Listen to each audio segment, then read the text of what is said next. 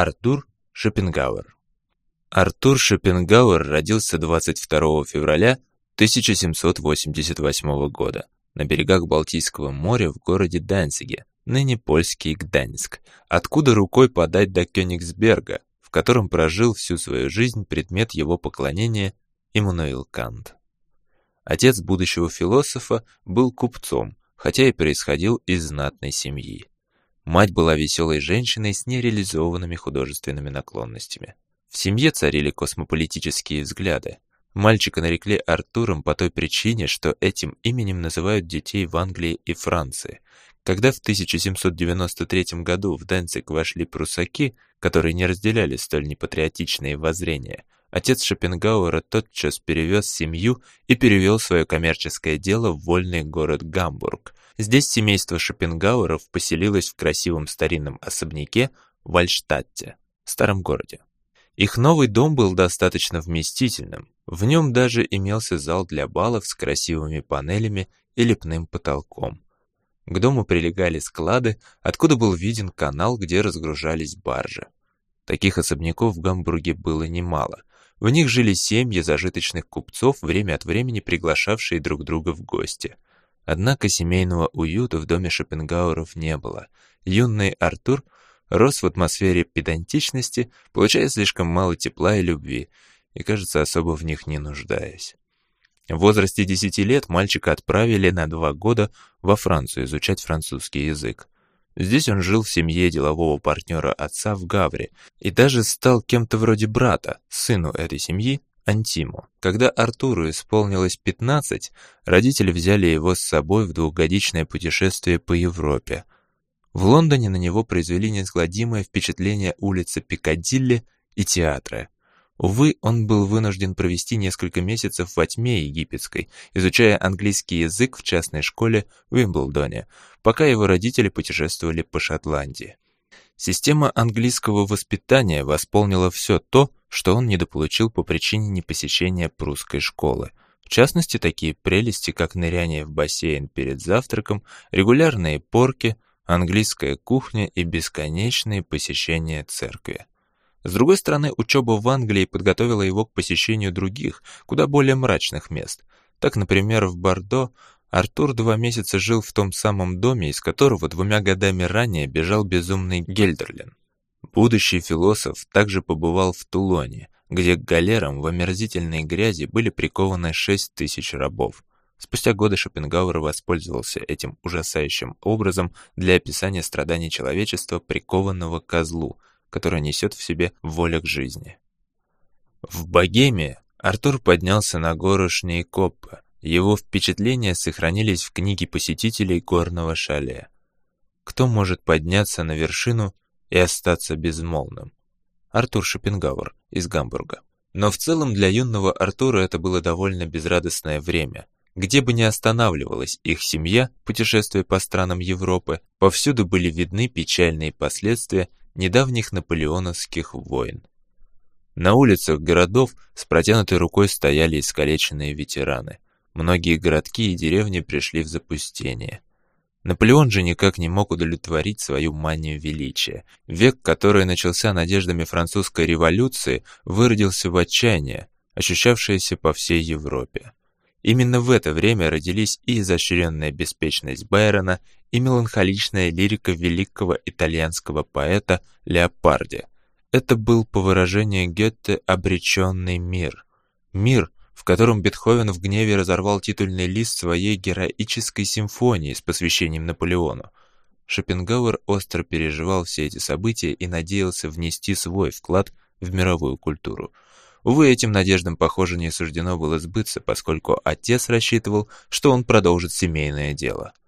После путешествия по Европе Шопенгауэр вынужден был оставить мечты об образовании и стать учеником в гамбургской конторе, что стало для него источником глубокой личной неудовлетворенности, хотя и тщательно подавливаемой. В этом же возрасте схожие обстоятельства стали причиной нервного срыва у не менее упрямого Юма. Неожиданно все изменилось. Рано утром двадцатого апреля тысяча восемьсот пятого года отец Артура взобрался на крышу склада позади их дома и бросился в канал. Причины, подтолкнувшие его к самоубийству, до сих пор остаются невыясненными. Его брак давно превратился в дурной фарс, ситуация в Европе не внушала оптимизма, перспективы семейного дела были далеко не радужными, но решающую роль, по всей видимости, сыграла предрасположенность к меланхолии, которую унаследовал и его сын, а также наличие в роду Шопенгауэра случаев душевной неуравновешенности. Известно, что бабка Артура по отцовской линии сошла с ума. Однако самого Шопенгауэра никак нельзя было назвать склонным к безумию. Напротив, мир еще не видел мыслителя, который бы рассуждал столь здраво. Самоубийство, как это бывает в подобных экстраординарных случаях, замяли, чтобы не провоцировать желающих последовать дурному примеру. Семейное дело пришлось свернуть, тем более что проценты от него позволяли жить безбедно. Мать Артура, взяв с собой его младшую сестру, переехала в Веймар, известный своей бурной культурной жизнью. восемнадцатилетний Шопенгауэр остался в Гамбурге, где продолжил работать в конторе. И хотя дело ему не нравилось, он все же чувствовал себя обязанным им заниматься. Незадолго до смерти отец познакомил Артура с эссе, написанным поэтом Матиасом Клаудисом и озаглавленным «Моему сыну». Стоическая отрешенность, которую проповедовал поэт, нашла отклик в душе Артура, ибо оказалась созвучной его собственным чувствам. Впрочем, это вовсе не означало, что он бесконечно предавался самонаблюдению.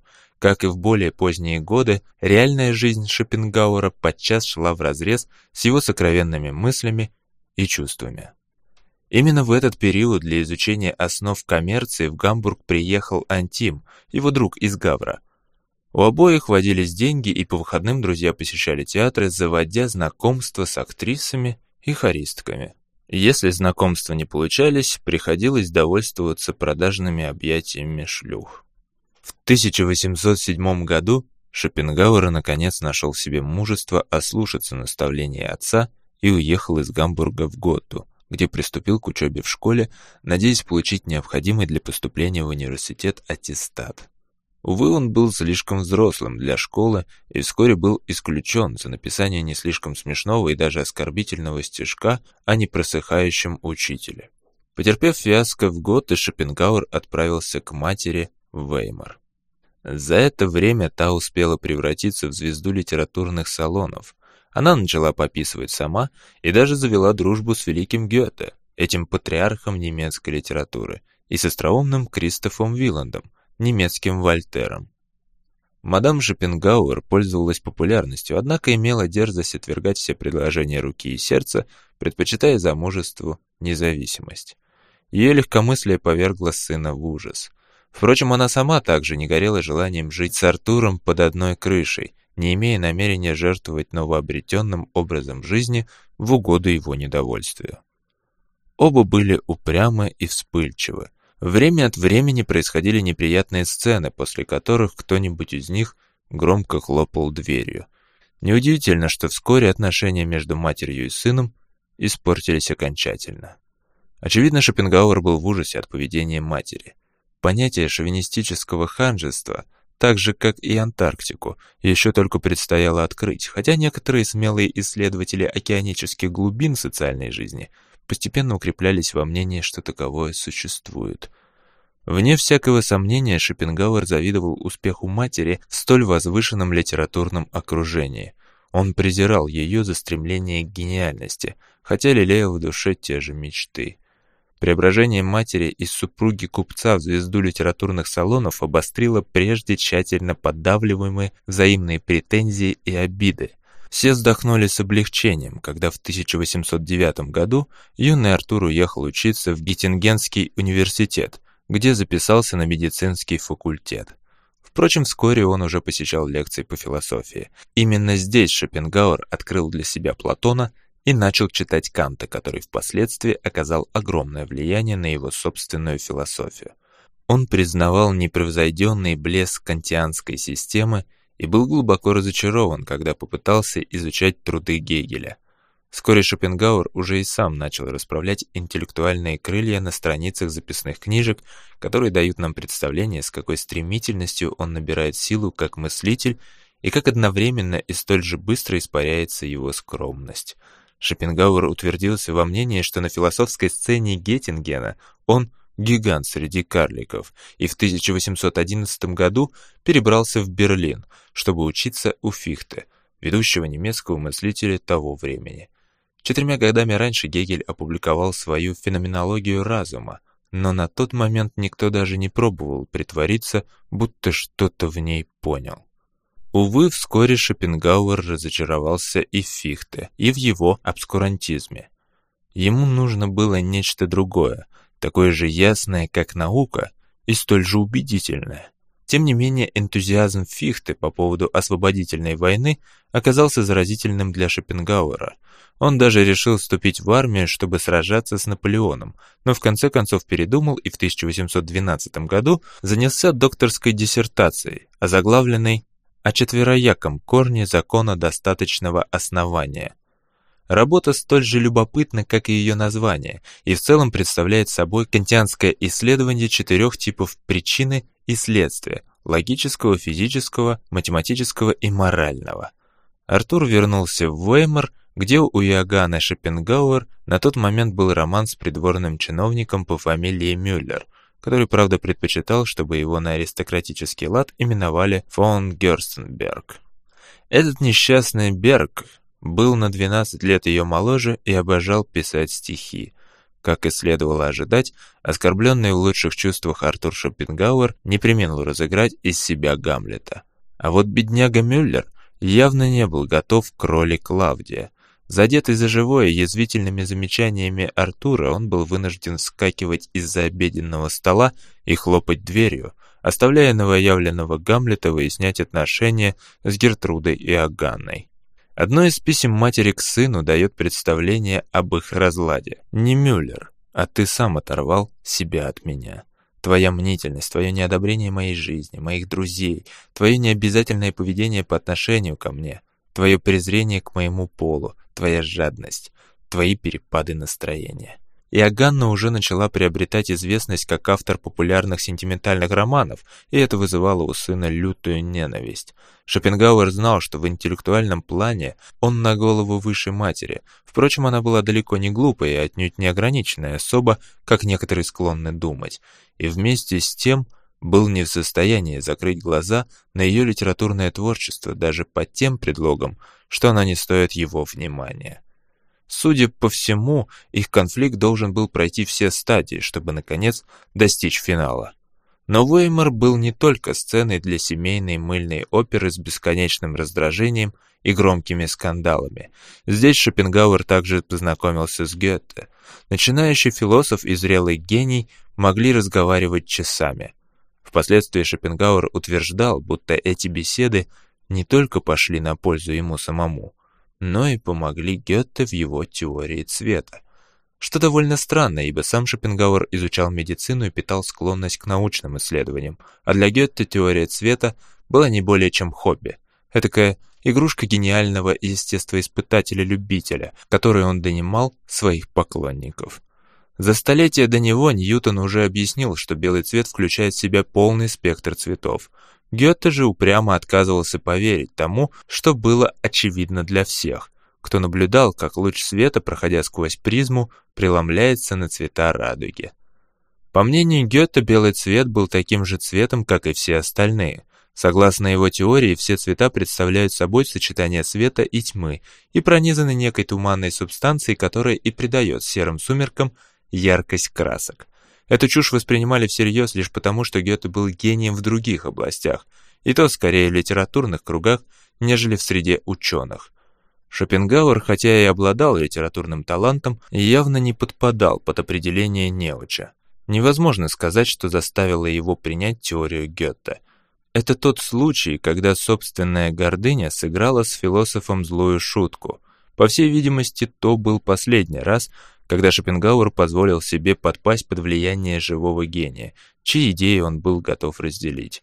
Потому что позднее он с редким упорством следовал лишь собственной интуиции, даже если его взгляды шли вразрез с общепринятым мнением.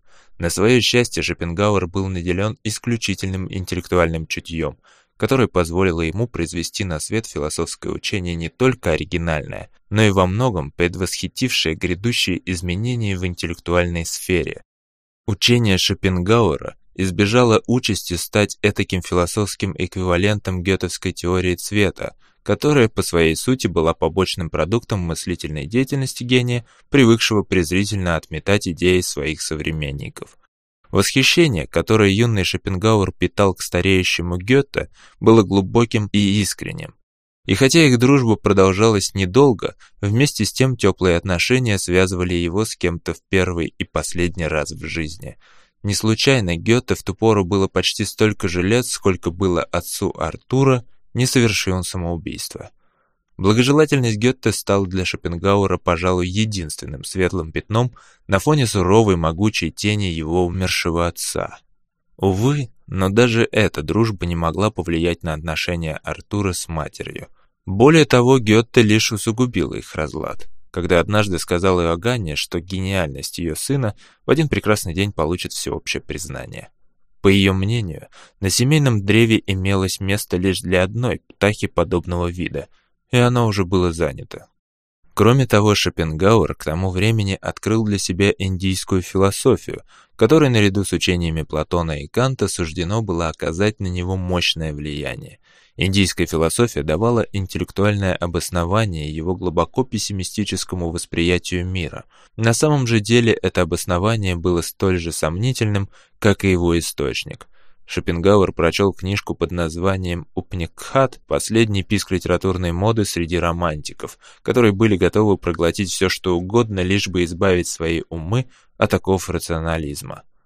Книга являла собой выполненный одним французом латинский перевод с персидского. Тот, в свою очередь, был переводом с санскрита. Точность этого перевода лучше всего иллюстрирует его название. При ближайшем рассмотрении это не что иное, как Упанишады. Есть доля иронии в том, что сомнительное использование Шопенгауэром не менее сомнительного текста заложило, однако, прочные основы современного философского пессимизма, направление философии, которое живет и здравствует по сей день. В конце концов, «Штурм und Drang» в семействе Шопенгауэров достигли своего пика, и Артур окончательно хлопнул дверью.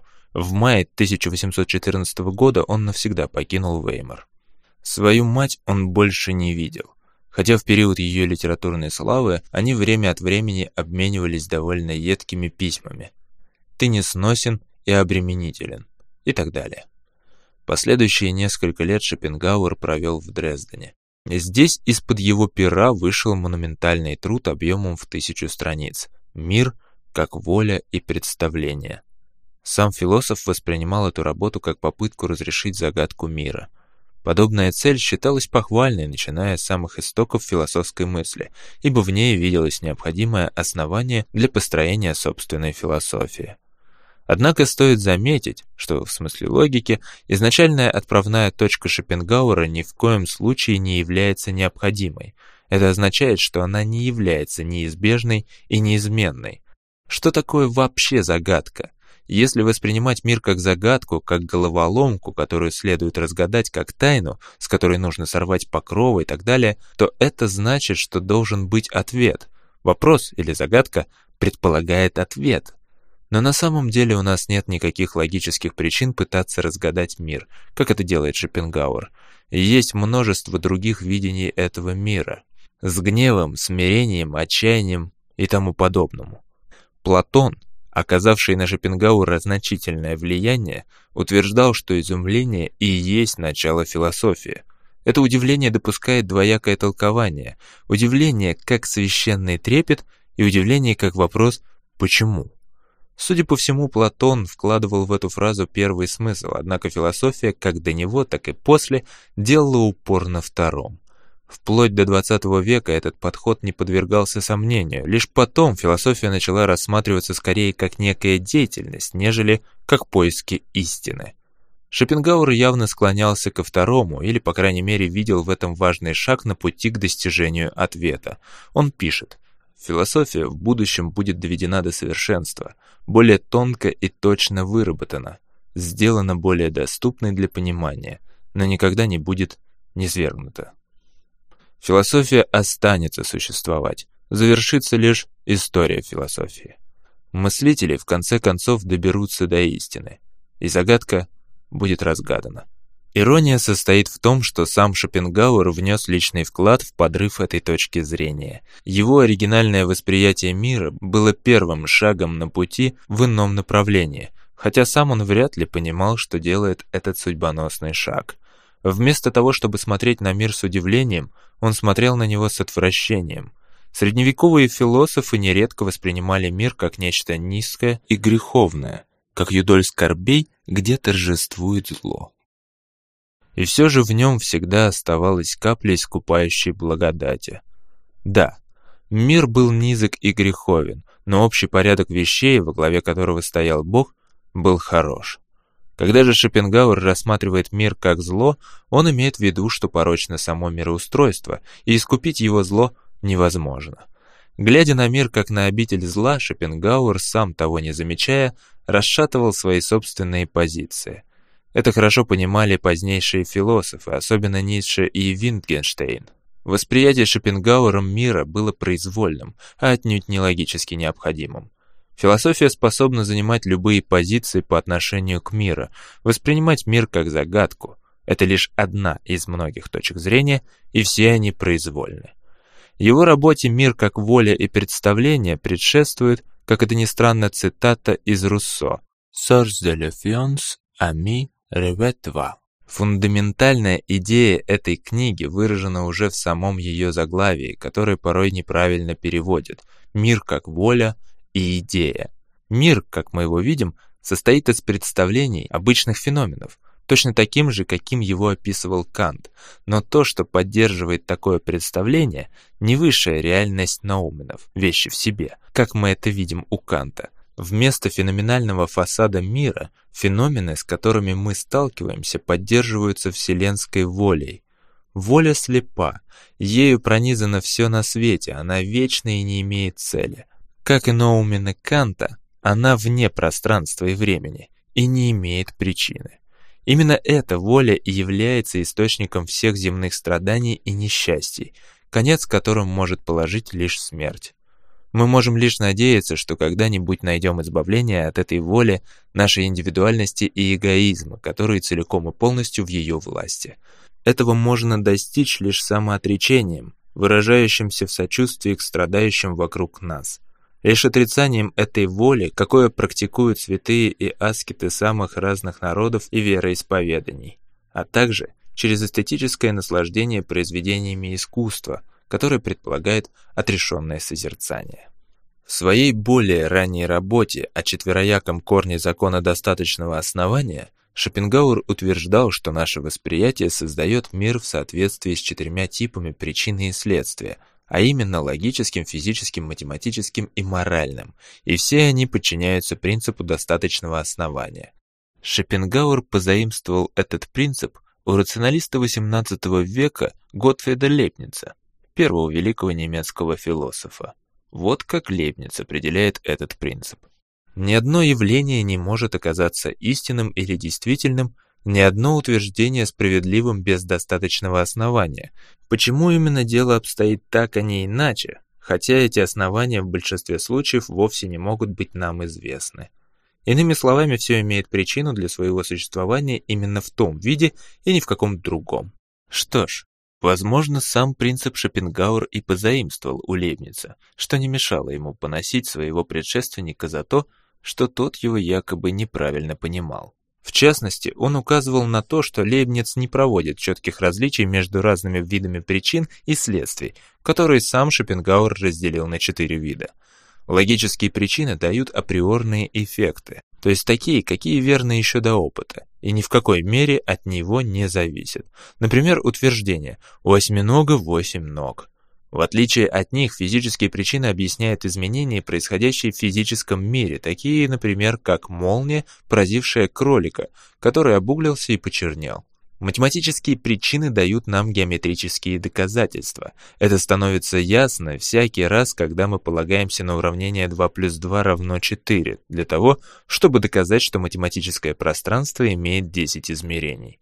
Моральные причины дают нам мотивы к действию. Действие Капризное поведение сына дома. Мотив – зависть к литературным успехам матери, лицемерное осуждение ее легкомысленного поведения из-за недостаточного восхищения философским гением вышеназванного сына и так далее. Шопенгауэр подчеркивает, что все эти причины и следствия принадлежат лишь феноменальному миру и действуют только внутри него. Ноуминальный мир, кантианский мир вещи в себе, который поддерживает мир феноменальный, замененный Шопенгауэра волей, не принимает участия в этой цепочке причин и следствий. Причинность свойственна лишь миру, который нам дан в наших ощущениях. Воля не действует как причина. Шопенгауэр приводит в поддержку этого удивительного утверждения довольно сильный аргумент. По его словам, у всех нас есть возможность выйти за пределы мира феноменов туда, где словно призрак действует воля. Это происходит, когда мы пытаемся познать себя. В случае обычного хода вещей мы осознаем себя так же, как феномены внешнего мира. Это все внешнее восприятие, но мы также способны взглянуть на себя изнутри. В таких случаях мы воспринимаем себя как участников воли. С одной стороны, мы можем воспринять себя действующими в физическом причинно-следственном мире, но мы еще и действуем интуитивно, а также осознаем волю внутри нас. Ее мы можем определить как волю к жизни, чье призрачное присутствие руководит всеми нашими поступками. При этом Шопенгауэр подчеркивает, что воля не прямо является причиной всех наших действий, а как бы лежит в их основе. Такое утверждение трудно принять в качестве рационального философского аргумента. Тем не менее, в том, что касается человека и его действий, это было глубокое и тонкое замечание, и оно определило свое время. Это объяснение становится еще более убедительным, если рассматривать его как попытку описать бессознательное. Хотя мы отдаем себе отчет в наших действиях на обоих уровнях, акта и воли, их трудно разделить. Шопенгауэр рассматривает волю как универсальную силу, которая пронизывает собой все феномены. Как индивиды мы лишь крошечные частички этой всеобъемлющей воли. В этом месте аргумент Шопенгауэра наталкивается на очевидное возражение. Мы можем чувствовать в себе присутствие воли, однако многие скорее назовут ее своей индивидуальной силой воли, нежели частью некой вселенской силы. Именно так мы ее ощущаем. И даже те, кто считает волю частью коллективного бессознательного, сочли бы, вероятно, пустой затеей пытаться расширить это коллективное с целью включить в него все то, что у Шопенгауэра объемлет в себе запредельная, трансцендентальная воля, сущность, которая пронизывает всю Вселенную. Увы, философия не демократический процесс, равно как и наука. Лишь потому, что многие из нас полагают, что Земля – центр Вселенной, это еще не делает нашу планету таковой. Точно так же, поскольку многие воспринимают волю внутри нас как индивидуальную, в отличие от вселенской воли, это ничуть не опровергает доводов Шопенгауэра. Бесчисленные туманные индивидуальные восприятия порой могут быть опровергнуты лишь одним мощным и ясным восприятием, как, например, это сделал Коперник. В качестве иллюстрации приведем такой факт. За год до смерти Шопенгауэра появилась научная идея, буквально перевернувшая мир. Идея, которая, как никакая другая, изменила наше восприятие самих себя. В тысяча восемьсот пятьдесят девятом году Чарльз Дарвин опубликовал книгу под названием «Происхождение видов», в которой показал, что все живые существа развились в соответствии с принципом «выживает сильнейший».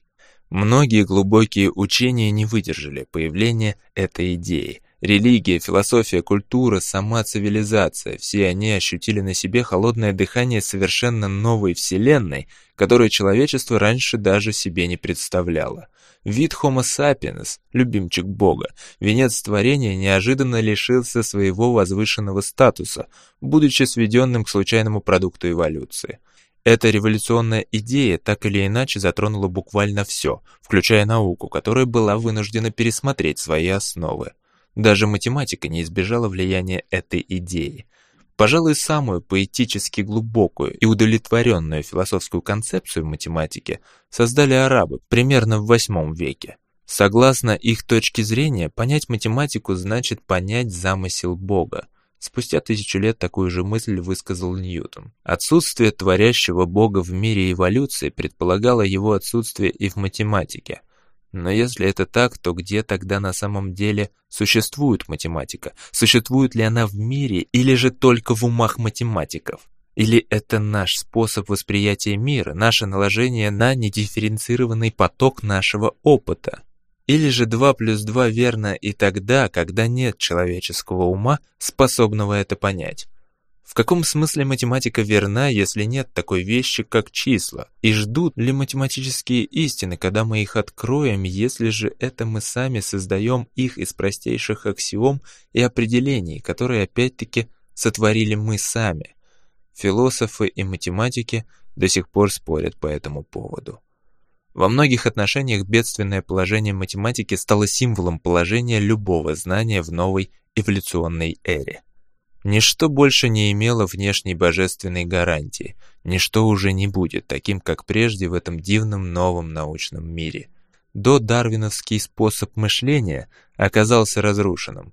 Философия Шопенгауэра, возможно, была единственной, которая благодаря учению Дарвина стала только глубже. Я вполне могу представить себе, что внутри меня действует некая воля, воля к выживанию, которая пронизывает собой все мои действия даже тогда, когда я об этом не думаю.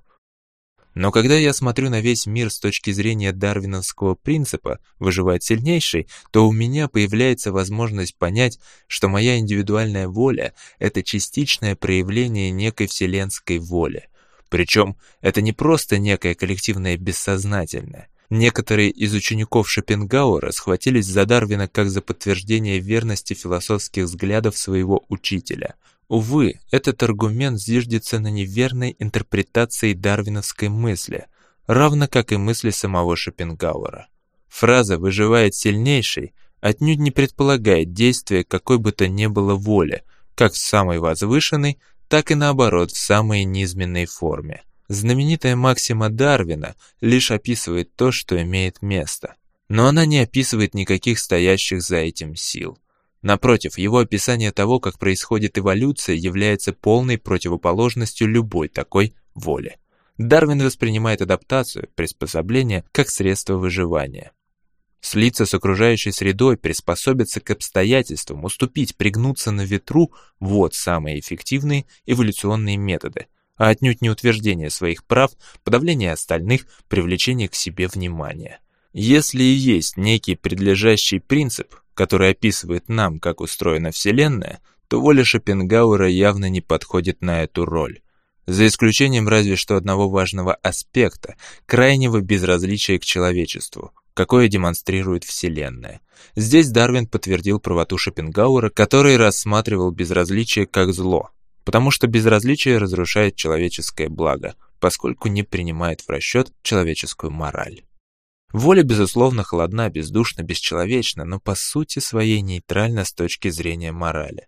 Добро и зло, мотив и действие, принадлежат, по мнению Шопенгауэра, физическому миру.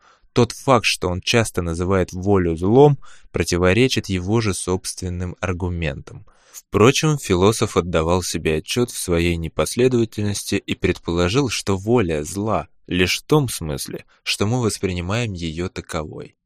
Философ подчеркивал, что единственный доступный нам способ познать волю через внутреннее осознание ее роли в нашей собственной жизни. Но если мы можем познать волю лишь путем интроспекции, то, строго говоря, мы не можем утверждать, что понимаем ее центральную, движущую роль в мире феноменов. Нашему пониманию доступна лишь крошечная частица воли посреди всеобъемлющего мира, одного крошечного аспекта феноменов. Это есть не что иное, как солипсизм, ситуация, в которой существую лишь я один. Ничто другое нереально, лишь мое внутреннее осознание воли и мой опыт в мире феноменов. С трудностью солипсизма сталкивались все философские учения. Это такой философский тупик, из которого невозможно вести какие-либо споры. В самом жестком смысле из капкана этого одиночества никак нельзя вырваться. Философия Шопенгауэра не исключение. Тем не менее, его аргументация звучит довольно убедительно. Да, я не способен доказать, что другие имеют свое собственное независимое существование, а значит и частицы воли, или же что они воспринимают мир так же, как и я. Но мне ничто не мешает допустить, что это так. Мой опыт и та последовательность, с какой они реагируют на меня, дают мне право предположить, что я имею дело с такими же существами, как и я сам. Приложив мыслительные усилия, мы способны свести себя к состоянию солипсизма, как это произошло с героем Беккета, что, кстати, может оказаться весьма полезно с философской точки зрения. Ведь как мало нам, в сущности, известно о мире и нашем месте в нем. Увы, здравый смысл вскоре возвращает нас в так называемый разумный мир наших собратьев по разуму. Ну хорошо, пока с этим можно согласиться. Но Шопенгауэр распространяет этот вывод от нашей интроспекции воли к воле всеобъемлющей. Как мы уже видели, такие понятия, как бессознательное и эволюция, придают его доводам некий вес. Беда в другом. Эти понятия не были доступны Шопенгауэру, когда он создавал свою философию, и как результат его ограниченный чисто философский аргумент звучит не столь убедительно. Как ни странно, здесь его редкий дар предвидения превзошел его способность объяснить то, что он считал верным. Интуиция взяла верх над анализом. Читатель убежден, но скорее на поэтическом, а не на философском уровне. Это же верно и в отношении тех его современников, которые на ура принимали философию Шопенгауэра в последние годы его славы. Он обнаружил поэтическую истину. Она получила и весомую психологическую поддержку, однако разумное ее доказательство осталось грядущим векам. Так или иначе, но Шопенгауэр продолжает возводить свою философию на центральном понятии воли, которое наполняет собой все сущее. Воля видится как зло, или, по крайней мере, как сила, равнодушная к судьбам человечества, и в этом качестве является источником страдания в мире. Таким образом, мир есть зло по своей природе. Или же он просто равнодушен к нам. Это юдоль нескончаемых страданий, освещаемая время от времени вспышками ужаса. Здесь человеконенавистнические взгляды Шопенгауэра проявляются во всей своей глубине. Не случайно он вошел в историю как философ пессимизма. Его видение мира можно назвать изощренным и остраненным, нередко выраженным в весьма остроумной форме. Его длинные пассажи посвящены глупости человеческого поведения. Со свойственной ему зоркостью философ разоблачает лицемерие и эгоизм, которые лежат в основе почти всей человеческой деятельности. Все эти вещи, а таковы они все, есть не что иное, как проявление воли, которое движет этим миром. Единственный способ избежать этого вселенского зла – уменьшить его силу внутри себя, победить волю, которая подстегивает аппетиты и желания, плотскую похоть и честолюбие. Самоотречение и самоотстраненность от жизни – вот единственный ответ. Единственный продуктивный взгляд на жизнь и бесконечные проявления воли – это уход в стоический аскетизм. Здесь наглядно просматривается влияние на Шопенгауэра восточной философии. Нерелигиозная религия буддизма несет в себе ту же идею. Аналогичное мышление пронизывает мудрость индусских мудрецов. Тем не менее, есть весьма тонкое различие между советом Шопенгауэра и целью такой восточной религии. Аскетическое уединение, к которому он призывает, это все, что их роднит. И совет созерцать произведение искусства безвольно, отрешенно, не совсем то же самое, что медитировать в позе лотоса. Способ, каким Шопенгауэр призывает к отрицанию воли, вот что отличает его от мудрости Востока. Тон его голоса всегда его собственный, он никогда не утрачивает своего стиля. Его стиль изложения приземлен, изощрен и неизменно остроумен. Ему не хватает лишь духовности Востока. Стоицизм Шопенгауэра сродни стоицизму древних, что получил распространение в среде интеллектуалов из числа представителей правящего класса в поздней Римской империи, в самые позорные моменты ее истории, с их кровопролитием, моральной распущенностью и вырождением императоров. Усталость от мира и отвращение к нему Шопенгауэра – это усталость и отвращение тоги, а не набедренной повязки. И хотя на первый взгляд он призывает к тому же, однако предполагаемый им путь не ведет к искуплению, к духовному просветлению. Безвольное, отрешенное созерцание произведений искусства дарит нам кратковременное эстетическое наслаждение, но это не имеет ничего общего с погружением в нирвану. Мы должны отрешиться от отвратительных проявлений воли ради самосохранения, что одновременно есть форма саморазрушения. Наше единственное вознаграждение – это скудное понимание того, что воля есть по природе своей зло и действует как дурная шутка на наш счет. Конечный продукт, который Шопенгауэр имел в виду, это скорее чопорный джентльмен, посещающий картинные галереи, нежели субтильный восточный мистик. В некотором смысле этот аскетичный джентльмен и есть сам Шопенгауэр, вернее то, каким он себя видел. Увы, реальная картина была несколько иной. На протяжении всей своей жизни философ наслаждался буржуазным комфортом, почти ни в чем себе не отказывал и вел довольно праздное существование. Его платье было неизменно пошито из самых дорогих материалов, он был любителем ресторанов и предпочитал общество симпатичных молодых женщин. Ему и в голову не могло прийти обменять свою приятную жизнь на аскетичное прозябание без прислуги. Он заводил любовные романы самого приземленного свойства и любил вкусно и много поесть. Однажды Шопенгауэр ответил за столом одному любопытному сотрапезнику: «Я действительно ем втрое больше вас, но у меня и мозгов во столько же раз больше». Тем не менее, он находил время и для безвольного эстетического созерцания прекрасного.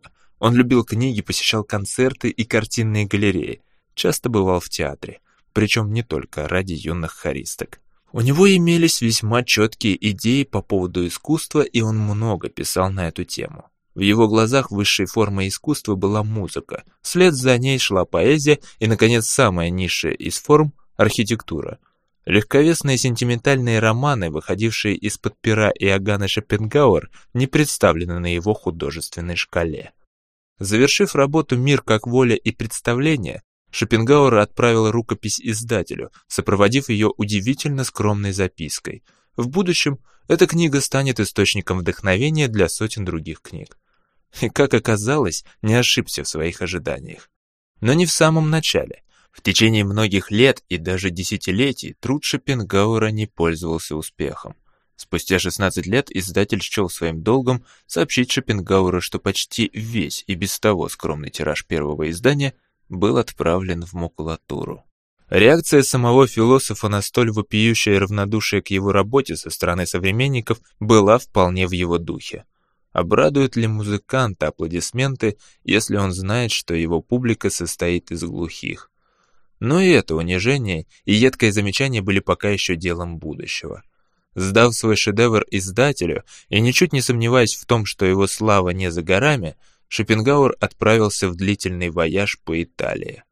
Перед отъездом он написал Гёте, и тот прислал ему рекомендательное письмо к Байрону.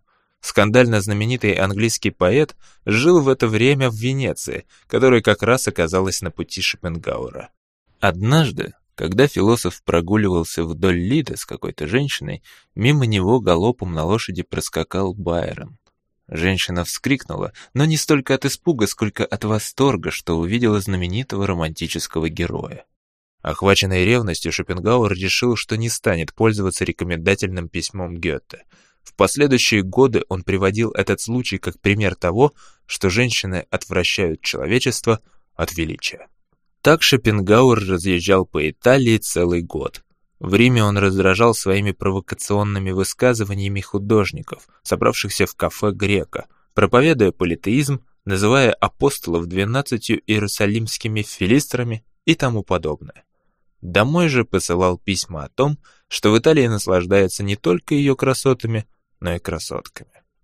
В тысяча восемьсот девятнадцатом году вышла в свет работа «Мир как воля и представление». Она не просто содержала философскую систему Шопенгауэра в почти завершенном виде, но стала вершиной мысли его создателя, не претерпев особых изменений в течение следующих сорока лет его жизни. В тысяча восемьсот двадцатом году Шопенгауэр начал заметно тяготиться отсутствием мировой славы. Решив лично взяться за исправление ситуации, он выбил для себя пост приват-доцента в Берлинском университете, где преподавал Гегель. К этому времени Гегель превратился в своего рода толстый снежный покров, укутавший зеленые поля и леса немецкой философии.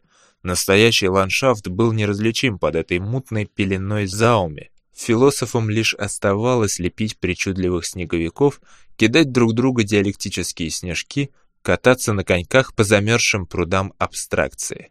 Мир толпился и толкался, чтобы послушать лекции Санта-Клауса.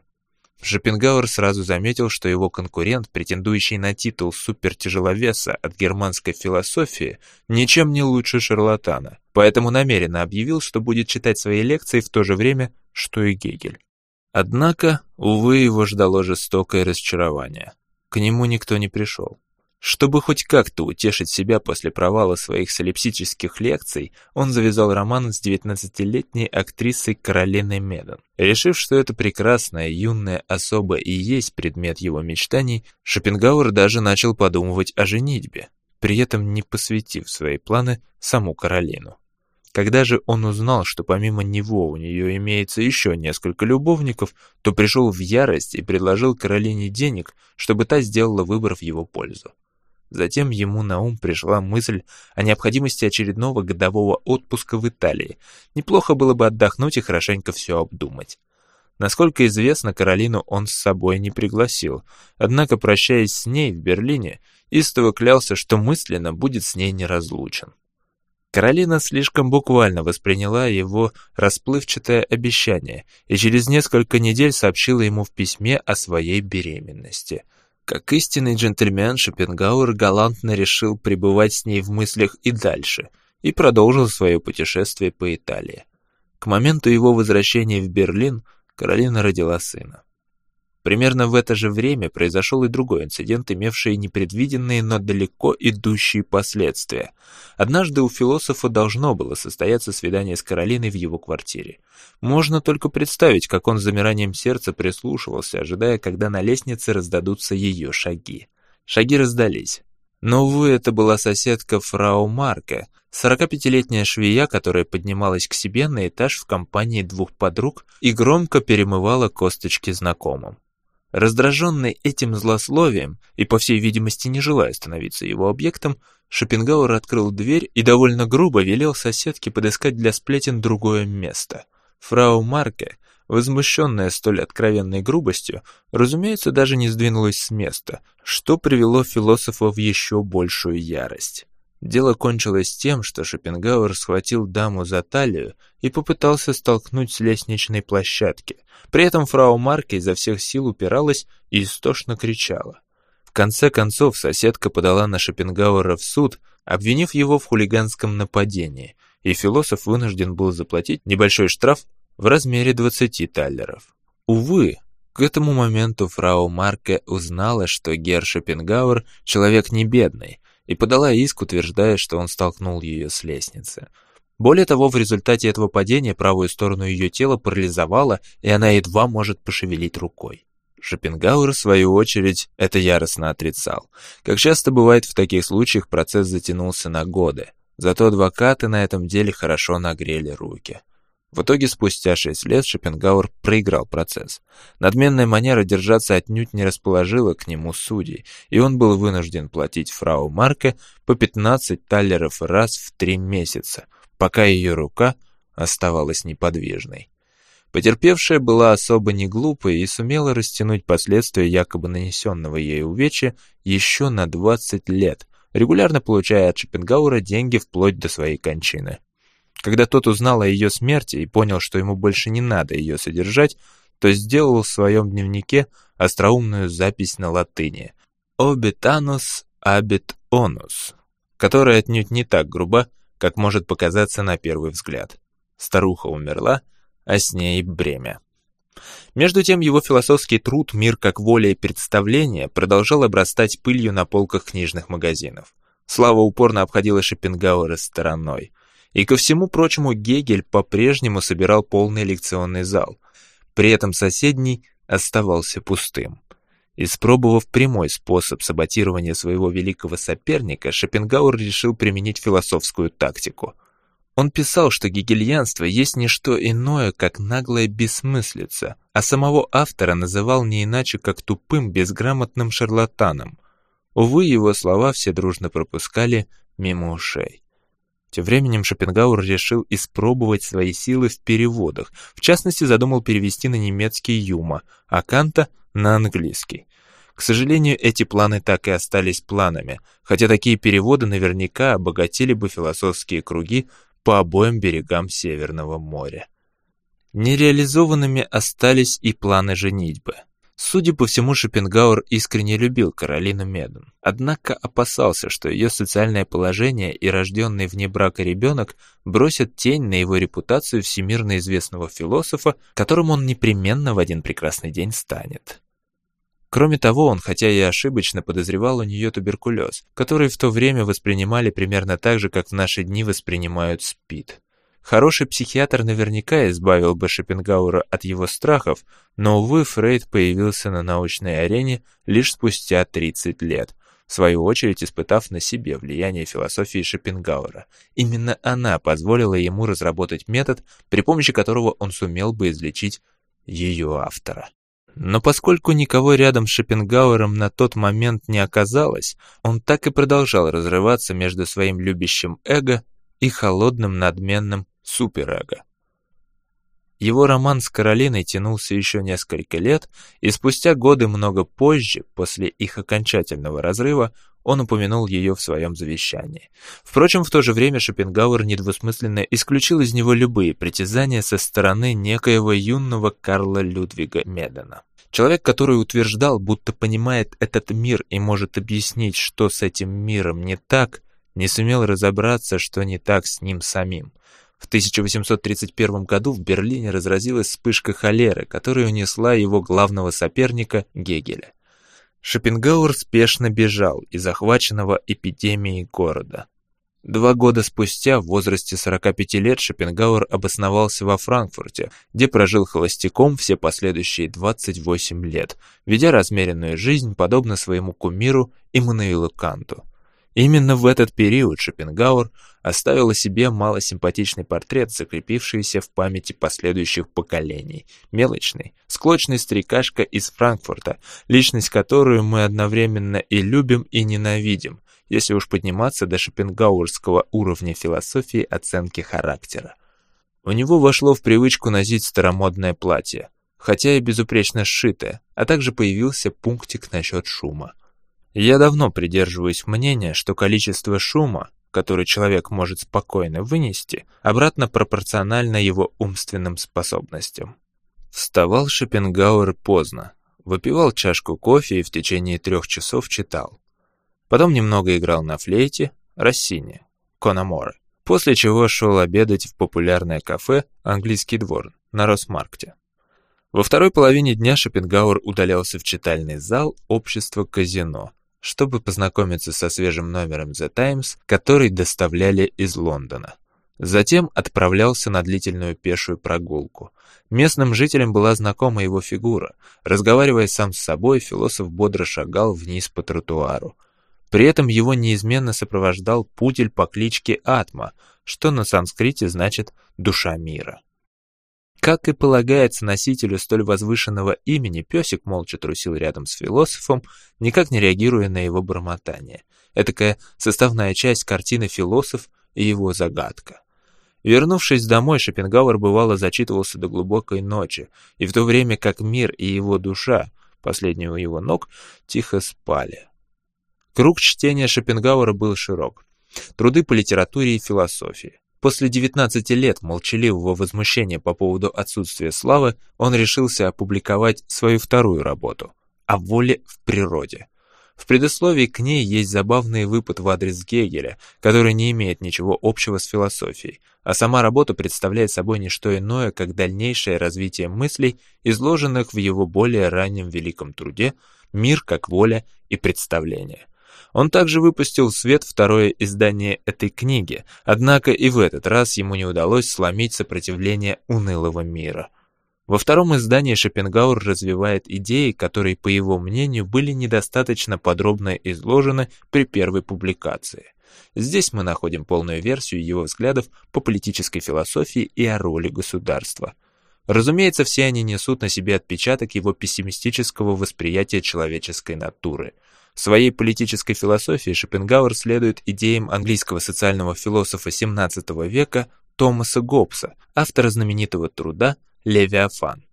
Согласно Гоббсу, без государства жизнь человека одинока, бедна, беспросветна, тупа и кратковременна. Шопенгауэр всецело разделял подобные взгляды. Более того, он утверждал нечто подобное даже тогда, когда у людей имелось правительство. Гоббс видел истоки государства в естественном желании людей преодолеть примитивный порядок вещей. Таким образом, любая форма правления лучше, нежели отсутствие таковой. Отсюда Гоббс делает гигантский скачок к заключению, что люди должны безоговорочно слушаться указаний любого стоящего над ними правительства, потому что жизнь в государстве, даже самым жестоком, лучше, нежели бедная, беспросветная и кратковременная жизнь, не позволяющая достичь ничего конструктивного. Шопенгауэр разделяет эту точку зрения, хотя и привносит в нее свойственные ему остроумие и мизантропию. Для него человечество – это скопище хищных зверей. Государство выполняет роль намордника по отношению к этим хищникам, превращая их в безвредных травоядных животных. Человечество не выбирает между добром и злом. Вместо этого, как мы уже видели, людьми движет злая вселенская воля. Эти существа не имеют представления об истинной справедливости. Им доступна лишь простейшая негативная версия этого идеала. Когда кто-то покушается на их волю, люди испытывают боль и возмущение, которые воспринимают как несправедливость. И вместе с тем эти низкие создания всегда ищут способы ущемить других, навязав им свою волю, чем будет в других новое чувство несправедливости. Именно поэтому основополагающая цель государства и состоит в предотвращении и недопущении подобного. Гражданин обязан любой ценой воздерживаться от навязывания другим своей воли, ибо последнее вредно для общества. Просвещенные мыслители от Канта до романтиков высказывали более либеральные взгляды на государство. По их мнению, государство обязано улучшать мораль своих граждан, воспитывать в них человеческие качества. Иными словами, государство должно быть движущей силой добра, привносить смысл в жизнь людей. В нем не следует видеть неизбежное зло, призванное пресекать низменные поползновения двуногих существ. Шопенгауэр прозорливо видел практический результат этого человеколюбивого государства. Призывы стать лучшими гражданами неизбежно приведут к насаждению коллективной воли или культивированию одинакового поведения, которое в глазах государства было шагом к улучшению нравов, что в свою очередь не оставляет места для индивидуальности, для того, чтобы каждый гражданин развивался на свой лад. Романтическое и просвещенное восприятие государства на первый взгляд импонирует куда больше мрачного пессимизма Шопенгауэра, но на практике такое улучшение граждан государством может приводить к худшим крайностям. Шопенгауэр не питал симпатии ни к крайне левым революционерам, ни к авторитарному правому крылу прусского государства, столь обожаемого Гегелем. И те, и другие пытались навязать людям свою версию улучшения. Одни — прогрессивный эгалитаризм, другие — консервативный авторитаризм. Представление государства о ценностях необходимо либо создать заново, либо сохранить. Однако в обоих случаях оно будет навязано за счет иной, альтернативной системы ценностей. Шопенгауэр оказался прав в своей оценке практического исхода в обоих, казалось бы, противоположных случаях. В двадцатом веке самые страшные примеры такого навязанного массам улучшения явили с собой коммунизм и фашизм. Хотя сам философ вел спокойную и размеренную жизнь и не нуждался в средствах, он тоже испытал на себе превратности политики. Он был искренне напуган событиями тысяча восемьсот сорок восьмого года, когда по всей Европе одно за другим вспыхивали народные восстания. Волнения в Германии не только нарушали его размеренный образ жизни, но и грозили источнику его доходов. Боже, куда катится этот мир?